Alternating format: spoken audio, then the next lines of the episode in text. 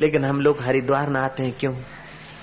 कि वहाँ, जहाँ हर की पैड़ी है, वहाँ मानधाता ने और राजाओं ने तप किया है। और ऐसा तप किया है, तप का मतलब शरीर को सुखाना नहीं, तप का मतलब कोई भूखा रहना नहीं, तप का मतलब पेड़ को रस्सा बाँध के टिंगे रहना नहीं, वो शारीरिक तप है। तपशु सर्वेशु एकाग्रता परम तप। सब तपस्याओं में एकाग्रता परम तप है, और वो एकाग्रता तुम्हारे, हर क्षेत्र में तुम्हारे काम आ सकती है। धंधे में, रिसर्च में, समाज सेवा में, स्वर्ग पाने में, वैकुंठ पहुँचने में, अथवा अपने आप के पास पहुँचने में भी एकाग्रता काम आती है। तो वहाँ एकाग्र चित्त से उन्होंने धारणा ध्यान समाधि की, और ब्रह्मा जी प्रकट हुए ब्रह्मा जी प्रकट हुए, तब राजा ने, मानधाता ने कहा कि, भगवान, आप अगर प्रसन्न ही हो गए तो हमें दो वरदान दीजिए। एक ये वरदान दीजिए कि इस जगह का नाम ब्रह्म कुंड हो जाए। वहाँ गोल, जो लोग हर की पड़ी गए हैं, हरिद्वार ब्रह्म कुंड बोलते उसको। दूसरी बात, जो आदमी यहाँ न आए, उसको विशेष फल हो कल युग में। तो भगवान ब्रह्मा जी ने वरदान दिए। कहने का तात्पर्य, जो आदमी एकाग्रचित हो जाता है, उसके संकल्प में हज़ारों व्यक्तियों का भला करने का भी सामर्थ्य आ जाता है। तो अपना भला करने में क्या हरकत पड़ती है? एकाग्रता बड़ी तपश्चर्या है। तो सत्संग, सत्य स्वरूप परमात्मा में विश्रांति पाने के लिए इशारा करता है।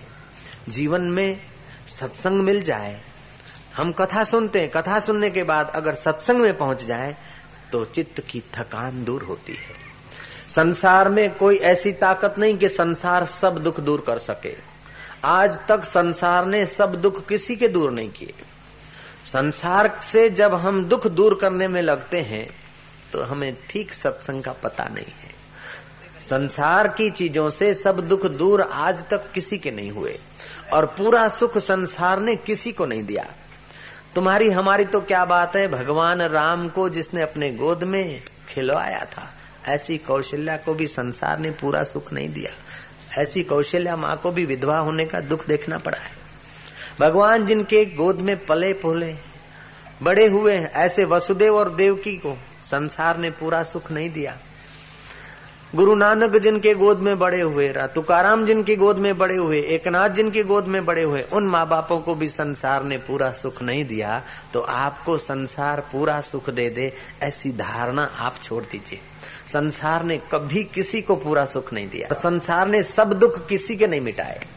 जब ये बात समझ में आ जाती कि संसार से सब दुख मिटना असंभव है और संसार से पूर्ण सुख मिलना असंभव है तो आदमी संसार से सुख लेने से निराश होकर सुख स्वरूप श्री हरि की शरण आता है तो सुख स्वरूप हरि का अंदर प्रसाद मिलता है।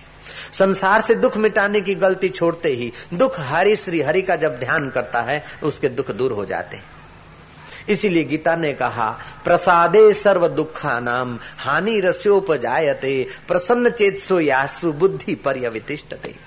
उस अंदर के प्रसाद से ही सब दुख दूर हो सकते हैं। संसार से सब दुख आज तक किसी के दूर नहीं हुए। धर्म राजा युधिष्ठर पद पद पर सत्य का ख्याल रख के बोलते थे। जबरन झूठ बुलवाया, तभी भी नरोवा कुंजरोवा बोले हैं। ऐसे युधिष्ठर को भी संसार ने सुख नहीं दिया, भीषम पितामह को भी संसार ने सुख नहीं दिया। द्रौपदी जिसके पाँच पांडव साथी हैं, वो भी पूरा सुख नहीं ले पाई। वो भी संसार से रोई थकी है। महाराज तो आप और हम क्या बात होते हैं? जब संसार से सुख लेने की इच्छा छूटते ही सुख स्वरूप श्री हरि का ध्यान करने लगता है तो आदमी को अंदर से प्रसाद की प्राप्ति होती है। उसी प्रसाद को गीता ने कहा, प्रसादे सर्व दुखा नाम हानि रस्योपजायते, प्रसन्न चेतसो यासु बुद्धि पर्यवितिष्ठते उस प्रसाद से सब दुख दूर हो जाते हैं। और बुद्धि उसकी परब्रह्म परमात्मा में सत्य स्वरूप प्रसाद में स्थित हो जाती है। तो सत्य स्वरूप परमात्मा में बुद्धि को स्थित करने के लिए अंदर के प्रसाद की आवश्यकता है। और अंदर के प्रसाद का मूल्य तब समझ में आता है जब आदमी की बुद्धि सत्संग में कुछ निर्मल होती है। शास्त्र यूँ कहा है कि अति पापी आदमी हो, अति अहंकारी हो, वो आदमी कथा में नहीं बैठ सकता है। सत्संग में नहीं बैठ सकता, सत्संग में जा नहीं सकता है। तुलसी पूर्व के पाप से हरि चर्चा न सुहाय जैसे ज्वर के ज़ोर से मुख विदा हो जाय सियावर रामचंद्र की। जो पूर्व के अति पाप होते हैं ना तो फिर वो अंदर की विश्रांति की भूख ही नहीं लगती। अंदर के प्रसाद पाने की इच्छा ही नहीं होती। हैश्यो हैश्यो हैश्यो, बाहर कर करके मर जाते और पता है कि यहाँ बाहर कितना भी इकट्ठा करो, आखिर में वे लोग दुखी होकर मरे बड़े बड़े सिकंदर दारा कारून खजाने के मालिक सब यहाँ से रोकर गए, निराश होकर गए। क्या ले गए? कह रहा है, आसमा ये समा भी कुछ नहीं, रो रही है शबनम में ये निजारे कुछ नहीं। जिनके महलों में हज़ारों रंग के जलते थे फानुष, झाड़ उनकी कब्र पे है और निशान कुछ भी नहीं। कह रहा है, आसमा ये समा भी कुछ नहीं। रो रही है शबनम में ये निजारे कुछ नहीं। जिनके महलों में जलते थे हज़ारों रंग के फानुष, झाड़ उनकी कब्र पे है और निशान कुछ भी नहीं। सीजर अपनी धाक से रोम का बादशाह सीजर लोगों को कंपायमान कर देता था। कभी लिखता कि, अरे सीजर, अब तू, अब अपने को अग्नि से तो बचा। अब तेरी मुट्ठी भर मिट्टी कहाँ कहाँ उड़ेगी कहाँ कहाँ ज़मीन दोस्त होगी। अब तो तू अपने को संभाल। जिनकी नौबतों से गूंजते थे सदा को आसमां, वे खुद बेदम हुए। अब हूँ नहा कुछ भी नहीं। कह रहा है आसमां, ये समा भी कुछ नहीं। समय की धारा में बड़े बड़े तवंगर बड़े बड़े धनाढ़ बड़े बड़े सत्ता वाले चू हो गए। मैं बार बार कहा करता हूँ, हर कथा में इस बात को दोहराता हूँ कि हम लोग वास्तविक में जी नहीं रहे हैं, मर रहे हैं। जयराम जी बोलो। ये फूल आज से आठ दिन पहले इस हालत में नहीं थे। थे क्या? नहीं थे। जरा बोलो, थे? नहीं थे। अच्छा। दो दिन पहले खेत में थे तो किसान बोलता है, मेरा माल है। माली के पास आया तो माली कहता है, मेरा माल है। तुमने खरीदा तो तुमने कहा, हमारी माला है। और हमारे पास आ गई तो हम कहते कि हमारी माला है। लेकिन सचमुच में ये फूल किसके हैं? कुछ मिट्टी, कुछ पानी, कुछ आकाश, कुछ प्रकाश। अब हमारा हमारा तो ममता बदलती रही। लेकिन ये जिसी के हैं, वहीं जा रहे हैं कि नहीं जा रहे कुछ इसका पानी बाष्पीभूत हुए जा रहा है, इसकी गंध बिखर रही है महागंध में। इसका तेज, महातेज की तरफ़ जाने को है। एक आदमी दौड़ता दौड़ता आया कि बाबा जी बाबा जी वो तालाब सूख गया। बरसाती तालाब था, हर रोज बाष्पीभूत तो होता था। बाबा जी तालाब सूख गया। मैंने क्या कब? बोले, अभी। गलत बात है। वो रोज सूखता था, अभी सूखना पूरा हो गया। जयराम जी की बोलो। तालाब सूख गया, अभी सूखा नहीं, रोज सूख रहा था, अभी उसका पूरा हुआ। दूसरा आदमी आया कि वो फलाना आदमी मर गया, मैं कभी मरा के अभी मरा। झूठी बात है। वो रोज एक एक दिन एक एक घंटा एक एक मिनट एक एक सेकंड रोज मरते मरते मरते मरते उसका अभी मरना पूरा हुआ। जयराम जी की। जन्मे थे साठ वर्ष की उम्र थी और एक एक सेकंड एक एक मिनट एक एक घंटा एक एक दिन एक एक महीना एक एक साल करते करते हमने छियालीस साल खत्म कर दिए। हम जब घर से चले थे और जो उम्र थी वो अभी नहीं है। और अभी जो आपकी आयुष्य के श्वास हैं, घर जाते जाते उतने नहीं रहेंगे। और जितनी आज आयुष्य है, कल उतनी नहीं बचेगी। तो हकीकत क्या है कि हम हर सेकंड, हर घंटे, हर दिन एक एक दिन हम मरते चले आ रहे हम क्या कर रहे मर रहे हैं। पूछो, क्या हाल चाल है? साहब, क्या हाल चाल है? बोले, स्वामी जी जी रहे हैं। जी क्या रहे? खुदा बख्श, मर रहे हो, जी क्या रहे हो? लेकिन हर क्षण, हर श्वास, हर मिनट मर रहे हो, ये बात तो सच्ची है। लेकिन कबीर जी कहते हैं कि इस मौत के साथ एक अमर जीवन जुड़ा है, जो मरने वाले शरीर को भी ज़िंदा रख सका है। जो जलने वाले इस हार्ड मास को, जो जड़ शरीर को भी चेतना दे रहा है, वो अमर जीवन भीतर छुपा है। अगर उस अमर जीवन का थोड़ा सा ख्याल आ जाए, उस अमर जीवन का थोड़ा सा रस मिल जाए, उस अमर जीवन का थोड़ा सा प्रसाद मिल जाए महाराज, तुम्हारा तो बेड़ा पार हो जाएगा, लेकिन तुम्हारी मीठी निगाहें भी लोगों का पाप नाश करके पुण्यों का दान कर सकती है, ऐसा परमात्मा तुम्हारे अंदर है। वो आटा पीसने की पहले के जमाने में घंटी हुआ करती थी, हाथ घंटी। चलती चक्की देख के दिया कबीरा रोए दो पाटन के बीच में साबित बचा न कोई। गेहूँ हो, बाजरा हो, चाहे कुछ हो, घंटी में जो डालो, पिस जाता है। ऐसे ही सुख दुख दिन रात, जन्म मृत्यु में सब लोग पिसे जा रहे हैं, चाहे गरीब हो, चाहे तवंगर हो, चाहे राजा हो, चाहे रंग हो। दिन रात की धारा में सब मौत की तरफ़ जा रहे हैं, सब मर रहे हैं। मरो मरो सबको कहे, मरना न जाने कोई। एक बार ऐसा मरो कि फिर मरना ना हो सियावर रामचंद्र की। इस शरीर को मरने के पहले अपने अहम को अगर मालिक में मिटा दिया जाए, इस देह की डेथ के पहले अगर अपने ख्वाहिशों की डेथ हो जाए, इस शरीर की मौत के पहले अगर भीतर की अविद्या की मौत हो जाए, भीतर की दूरी कम हो जाए, खत्म हो जाए तो आदमी को फिर जन्म और मरण के चक्कर में नहीं आना पड़ता है। कबीर जी कहते हैं, चलती चक्की देख के दिया कबीरा रोए, दो पाटन के बीच में साबित बचा न कोई। फिर उस संत ने गहरे अनुभव से कहा, चक्की चले तो चलन दे। घंटी चलती है ना तो चलने दो। चक्की चल दत तो चलन दे, तू काहे को रोए? लगा रहे तू कील से तो बाल न बांका होए। जिस कील के सहारे चक्की घूमती है, उस कील पर दाना आ जाए तो चक्की कितनी भी चले, लेकिन दाना को पीस नहीं सकती है। देवी हेशा गुणमयी, चलो अब गीता के जगत में आए। रामायण को छुआ थोड़ा सा, अब गीता में चले। देवी हेशा गुणमयी, मम माया दुरातया ये माम प्रपद्यंते मायाम एताम तरंती थे भगवान कहते, मेरी माया गुणमयी है और दुस्तर है। कोई सतोगुण में, मैं सात्विक हूँ, मैं भक्त हूँ, मैं पानी छान के पीता हूँ, मैं नंगे पैर चलता हूँ, मैं फल नहीं खाता, मैं नमक नहीं खाता, मैं दूध ही दूध पीता हूँ। चलो तो ठीक है, सिगरेट नहीं पीता, बीड़ी नहीं पीता, दूध ही दूध पीता है। लेकिन है सत्वगुण अभी गुणातीत नहीं हुआ। देवी ऐसा गुणमयी, मम माया दुरतया। मैं के आधी बोतल चढ़ा लेता हूँ खुदा खैर करे, बंदा लहर करे। तू रजो तमु में है। मैंने तो दस लाख रुपए सेफ़ डिपॉजिट कर दिए, महाराज, किसी को पता ही नहीं है। इंदिरा बॉन्ड लेके पाँच लाख के रख दिया और पाँच ऐसे वैसे सेट कर दिए लेकिन ये रजोगुण का सुख है, उस आत्मा का सुख नहीं है। एक दिन या तो बॉन्ड इधर रह जाएँगे, या तो तू उधर हो जाएगा। इन चीज़ों में कोई सार नहीं है आगे चल के। जयराम जी की बोलो। तो कोई तमोगुण में, कोई रजोगुण में, कोई सतोगुण में उलझ जाता है। कोई हाल मस्त। घर का घर है, खेत है, वाडी है, गाड़ी है, लाडी है, छोरो अमेरिका है लीला लहर है बापसी रे अरे जरा सा बुखार आ जाए तो लहर सूख जाएगा। जरा इनकम टैक्स का नोटिस आ जाए तो लहर खत्म हो जाता है।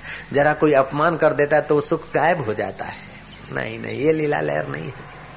कोई हाल मस्त, ऐसा ऐसा हो जाए तब मस्त हूँ। कुछ नहीं, कोई माल मस्त, माल पा कर खूब आज तो खाने पीने को मिला, हलवा पूरी है ऊपर पान खाया, चांदी के वर्क लगा के, और महाराज पिचकारी लगा रहे हैं दीवार पे। लेकिन भैया, चार घंटे के बाद फिर पेट खाली हो जाएगा, भूख हो जाएगी, और अधिक खाया तो बीमारी बुढ़ापे में घेर लेगी। कोई हाल मस्त, कोई माल मस्त, कोई तूती मैना सुए में। पोपट है कितना है? गाना कितना पड़ रहा भाई लेकिन भैया, कब तक ये सुख तेरा टिकेगा, लाला? तू अंदर के प्रसाद को पाले ना।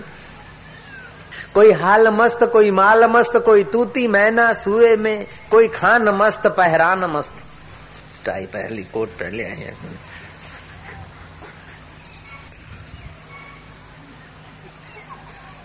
लेकिन ये मस्ती भी देखो, घूम के आओ तो कोट को उधर फेंकते, टाई को उधर फेंकते हैं, गहने को उधर फेंकते है, कपड़े को वहाँ फेंकते होता है कि नहीं होता? हाश। फ्रेशनेस तो ये बाहर की चीज़ें थोप थोप कर जो मस्ती ली जाती है, सुख लिया जाता है, वो हकीकत में वास्तविक सुख नहीं है, तुम्हारे ऊपर बोझा है, अहंकार का सुख है। देवी ऐसा गुणमयी मम माया, दुरतया ये माया भी सुख है, इसको तरना कठिन है। कोई हाल मस्त, कोई माल मस्त, कोई तूती मैना सुए में, कोई खान मस्त, पहरान मस्त, कोई राग रगीनी दोहे में। लेकिन कितना भी हो मैया, आखिर तो शमशान में जाने वाली चीज़ है, कितना संवारेगा? मत कर रे गर्व गुमान, गुलाबी रंग उड़ी जावे गो उड़ी जावे गो रे फीको, पड़ी जावे गो माटी में मली जावे गो पाछो नहीं आवे गो मत कर रे गर्व गुमा, न पतंगी रंग उड़ी जावे गो। धन जो बन थारा, ज़ोर जवानी भाया, अठे मिली जावे गो। काई रे लायो भाया, काई जावे गो। धन जो बन तारी, ज़ोर जवानी अठे मिली जावे गो। माटी में मળી जावे गो, पाछो नहीं आवे गो। मत कर रे गर्व, गुमान पतंगी, रंग उड़ी जावे गो। कोई तूती मैना सुए में, कोई खान मस्त पहरान मस्त, कोई राग रगीनी दोहे में, कोई अकल मस्त, कोई शकल मस्त, कोई चंचल ताई हांसी में, एक खुद मस्ती बिन और मस्त सब बंधे अविद्या फांसी में। कोई वेद मस्त की तेब मस्त, चार वेदों का जानने वाला हूँ मैं, कुरान जानता हूँ मैं, वो जानता हूँ, लेकिन जिससे जाना जाता है, उस मालिक को, उस रब को जानता है? उसको तो नहीं जानता तो तू माया में फंसा है। कोई वेद मस्त की तेब मस्त, कोई मक्के में, कोई काशी में, एक खुद मस्ती बिन और मस्त, सब बंधे अविद्या फांसी में। कोई रिद्धि मस्त, कुछ ऐसी साधनाएँ हैं कि जल्दी रिद्धि सिद्धि आ जाती। आप भी करें तो आपको भी आ जाएगी। लेकिन उस रिद्धि सिद्धि में अटक गए और भगवान को, परमात्मा को प्यार करके उसमें डुबकी नहीं मारी तो रिद्धि सिद्धि भी किस काम की? कोई रिधि मस्त, कोई सिद्धि मस्त, कोई लेन देन की कल कल में एक खुद मस्ती बिन और मस्त सब बहे अविद्या दल दल में। खुद की अंतर्यामी आत्मा की मस्ती सत्संग के द्वारा प्राप्त होती है। तो सुखदेव जी महाराज जब सत्संग प्रारंभ कर रहे थे तो सत्संग के पहली घड़ियों में आकाशचारी देवता आए और उन्होंने सुखदेव जी महाराज को प्रार्थना की कि महाराज, ये ब्रह्म ज्ञान का सत्संग, ये श्रीमद भागवत का अमृत आप हमें पिलाइए। वाणी के साथ श्रोताओं के कल्याण का संकल्प जब होता है ब्रह्मवेता को, संत को, तब सामने वाले का कल्याण होता है। जयराम जी की। बड़ी बड़ी किस्से और कहानियों से तो सूचनाएँ मिलती है, लेकिन किस्से कहानियों के पीछे जितना पवित्र आत्मा संत है, उतना उसका संकल्प है। और जितनी हमारी श्रद्धा है, ये दोनों का सम्मेल हो जाता है। जैसे सूर्य की कृपा और किसान की मेहनत तो खेत हरा भरा हो जाता है। ऐसे ही संत का संकल्प और हमारी श्रद्धा और सत्संग का पुरुषार्थ तो हमारे जीवन में ब्रह्म ज्ञान का फल लगता है आत्म शांति का प्रसाद मिलता है। और बिना प्रसाद के आज तक किसी के सब दुख दूर नहीं हुए। संसार से दुख मिटाने की इच्छा छोड़कर दुख हारी श्री हरि की शरण लेते ही आदमी के दुख मिटने लगते हैं। और संसार से सुख पाने की इच्छा छोड़ते ही, सुख स्वरूप श्री हरि का ध्यान करते ही अंदर से सुख अपने आप प्रकट होने लगता है। हम गलती यहाँ करते हैं कि संसार से सुख लेने की कोशिश में लगे हैं। और संसार से दुख मिटाने की कोशिश में लगे हैं। महाराज, देवताओं के भी दुख सब नहीं मिटे तो आप और हम क्या होते हैं? देवता लोग आए हैं और कहते हैं सुखदेव जी महाराज को कि महाराज, ये ब्रह्म विद्या का सत्संग आप हमको दीजिए और उसके बदले में स्वर्ग का अमृत हम परीक्षित को दे देते हैं। सुखदेव जी कहते हैं कि स्वर्ग का अमृत पीने से पुण्य नाश होते हैं और कथा का अमृत पीने से पाप नाश होते हैं। स्वर्ग का अमृत पीने से अप्सराय मिलती है और सत्संग का अमृत पीने से आत्मज्ञान मिलता है। स्वर्ग का अमृत पीने से आदमी में मैं देवता हूँ, ऐसा भाव आता है। और कथा का अमृत पीने से आदमी का मैं तो मालिक से मिल जाता है। तुम कथा के अमृत को स्वर्ग के अमृत से कंपेरिजन कर रहे हो, उसकी तुलना कर रहे हो। देवता, तुम लोग मेरे ब्रह्म ज्ञान के कथा के अधिकारी नहीं हो। देवताओं को इनकार कर दिया उस ऋषि ने। सुखदेव जी महाराज ने देवताओं को इनकार कर दिया सत्संग सुनाने से। और परीक्षत को ब्रह्म विद्या का दान दिया है। तो आपके गाँव में आयोजकों को धन्यवाद है कि ब्रह्म विद्या की सरिता बहाने का इन्होंने आयास किया है। पहली पहली बार आए हैं, नए नए ग्राहक हैं, लेकिन फिर भी लगता है कि समझदार हैं आप। सत्संग का मूल्य बहुत है। योग वशिष्ठ महारामायण में आया कि तेरा पलकारे, अगर ब्रह्म विद्या का सत्संग सुनकर वो आदमी ध्यानस्थ होता है तो उसको राजसु यज्ञ करने का फल होता है।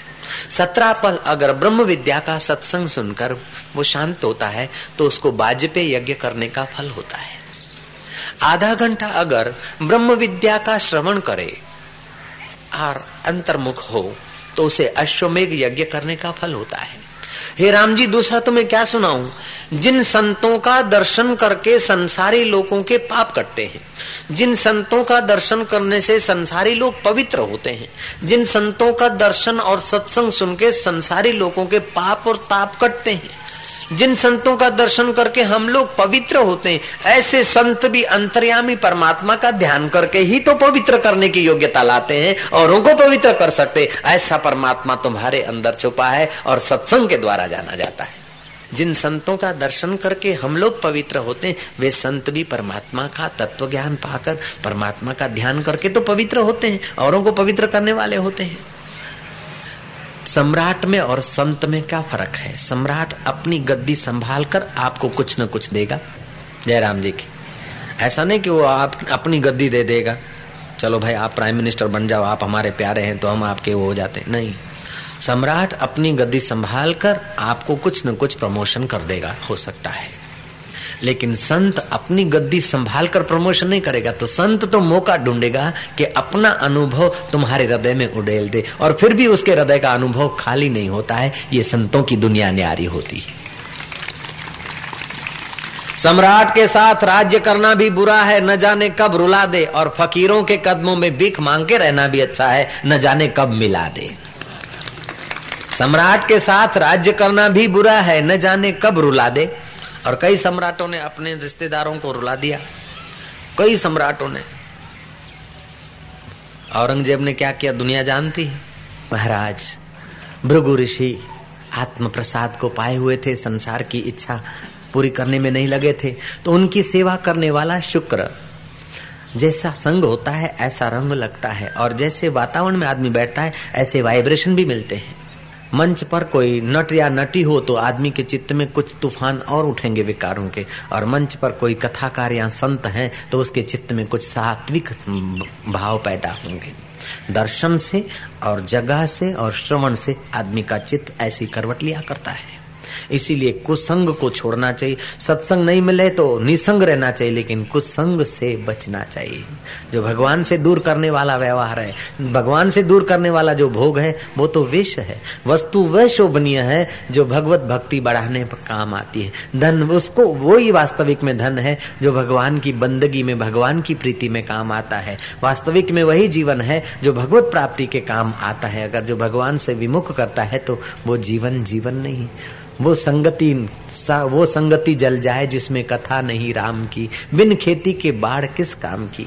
वे नूर बेनूर भले जिसमें पिया की प्यास न हो। वो दिल धड़कना तू बंद हो जाए, जिस दिल में दिलबर की याद न हो। दिलबर का प्यार न हो, वो दिल किस काम का? उससे तो धोकनी अच्छी। किसी के औज़ार बनाने के काम तो आएगी। महाराज कथा कह रहा हूँ। भृगु ऋषि की, भृगु ऋषि ध्यान करते थे और उसकी सेवा में शुक्र का मन पवित्र हुआ। शुक्र भी ध्यान करने लगा। ध्यान करते करते शुक्र मूलाधार स्वादिष्ठान मणिपुर आदि चक्रों को पार करते करते यहाँ आ गया शिव नेत्र में, जिसे आज्ञा चक्र कहते हैं, दो भवों के मध्य में। उसकी धारणा हुई एकांत में, ध्यान जल्दी फलित होता है। उसने ध्यान में देखा कि विश्वाची नाम की अप्सरा उसको दिखी।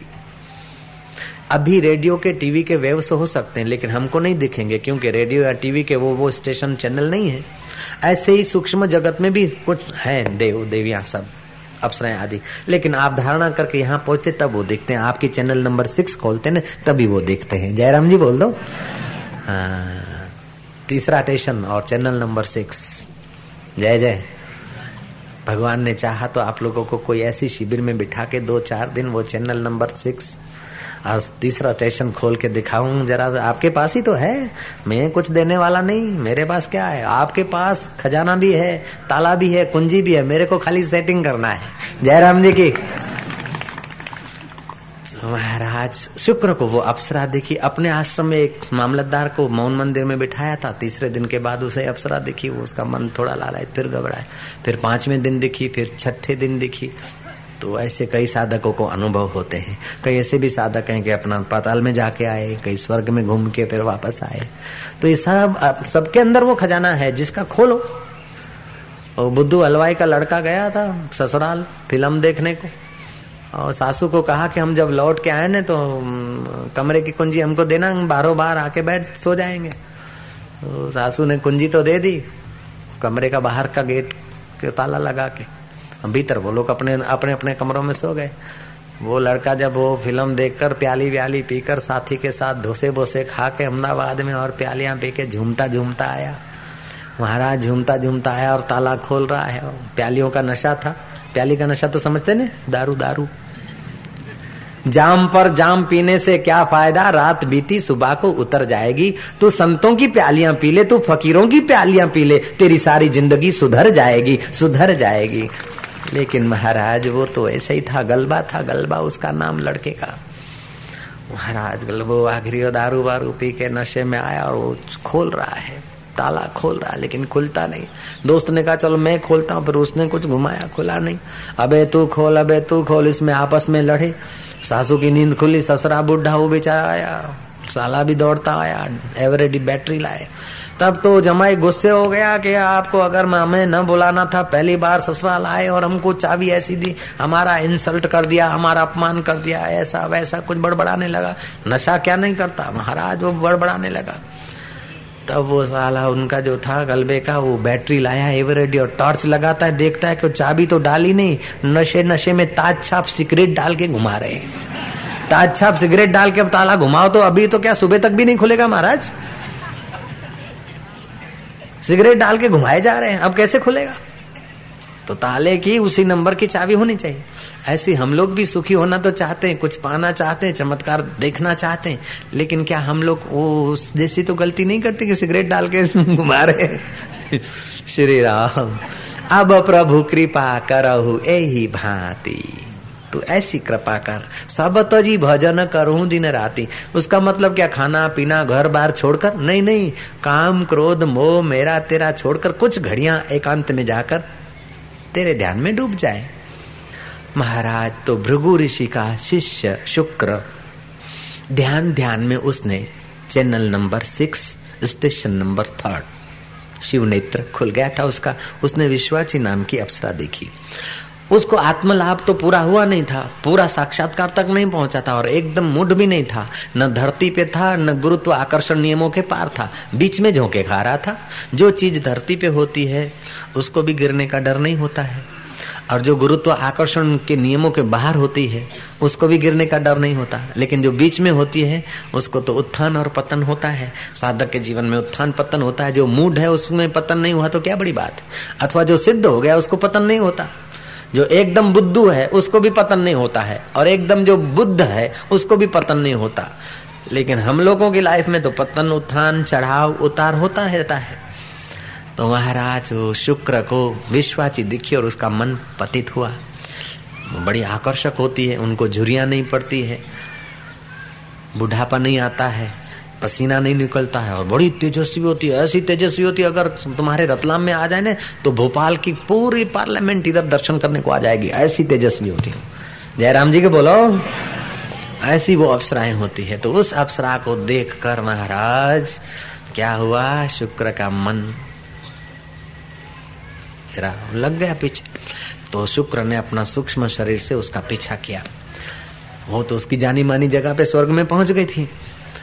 देवताओं के पास ये योग्यता होती है कि कौन आदमी कहाँ से आ रहा है, कौन है, कहाँ से आ रहा है और किस हेतु से आ रहा है, किस पर्पज से आ रहा है, वो देवता लोग जान जाते हैं। उनका हृदय में ऐसा रिडार होता है, जैसे हवाई जहाजों को अपने यांत्रिक रिडार जान लेते हैं ना, कि कहाँ का होगा, कहाँ से आ रहा है, कितनी रफ्तार से आ रहा है। ऐसे रिडार है ना मिलिट्री के स्थानों में, मैंने देखे।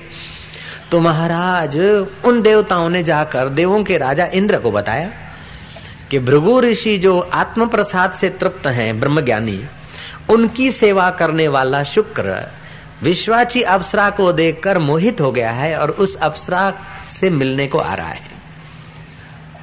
हालाँकि पर्पस तो गलत था। हेतु तो अशुद्ध था, लेकिन अंदर के प्रसाद पाए हुए भृगु ऋषि का शिष्य है। भृगु ऋषि की सेवा किया है? ऐसा शुक्र है। देवताओं के राजा इंद्र अपने सिंहासन से नीचे उतरे हैं और शुक्र को वेलकम किया है। आओ पधारो। और अपने सिंहासन पर बिठाकर शुक्र का अर्घ्यपाद से पूजन किया है देवों के राजा इंद्र ने, क्योंकि तुम ब्रह्म ज्ञानी गुरु के चाकर हो। ब्रह्म बेता आत्म प्रसाद से जिनका चित्त शांत हुआ है, ऐसे गुरु की सेवा करने वाले शुक्र तुम हो तो तुम्हारी सेवा करने से हमारा स्वर्ग का शोभा बढ़ेगा। शास्त्रोक्त शास्त्र रीति से अर्घ्यपात से पूजा की है। ऐसा नहीं कि तिलक कर दिया माला देरी नहीं। विधि सहित, आदर सत्कार से उनका पूजन किया है और बाद में देवों का राजा इंद्र बोलता है, हमारा स्वर्ग पवित्र हुआ कि तुम्हारे जैसे आत्म प्रसाद को पाए हुए गुरुओं के शिष्य हमारे स्वर्ग में आए। अब स्वर्ग का हमारा पुण्य बढ़ गया है। योग का मतलब है कि हमारे मन को परमात्मा में लगाएँ और वेदांत का मतलब है कि परमात्मा के तत्व को जाने। इसको भक्ति योग, लय योग, हठ योग, नादानुसंधान योग, इसमें सब योग आ जाते हैं। कीर्तन भी आ जाता है। तमाम प्रकार का ईश्वर के साथ तुम्हारा तालमेल करना उसका नाम योग है और ईश्वर के तत्व को जानना उसका नाम वेदांत है। तो हमारे जीवन में भक्ति योग का प्रसाद और भगवान के तत्व का ज्ञान, ये दो अगर आ जाए, जैसे आदमी के दो पैर होते हैं और चलता है, स्कूटर के दो व्हील ठीक होंगे तब चलेगा, साइकिल के दो पहिए होंगे, गाड़े के दो पहिए होंगे, ऐसे ही हमारे में भक्ति योग होगा और भक्ति के तत्व का ज्ञान होगा, तभी हमारे जीवन में भक्ति का चमत्कार पैदा होता है।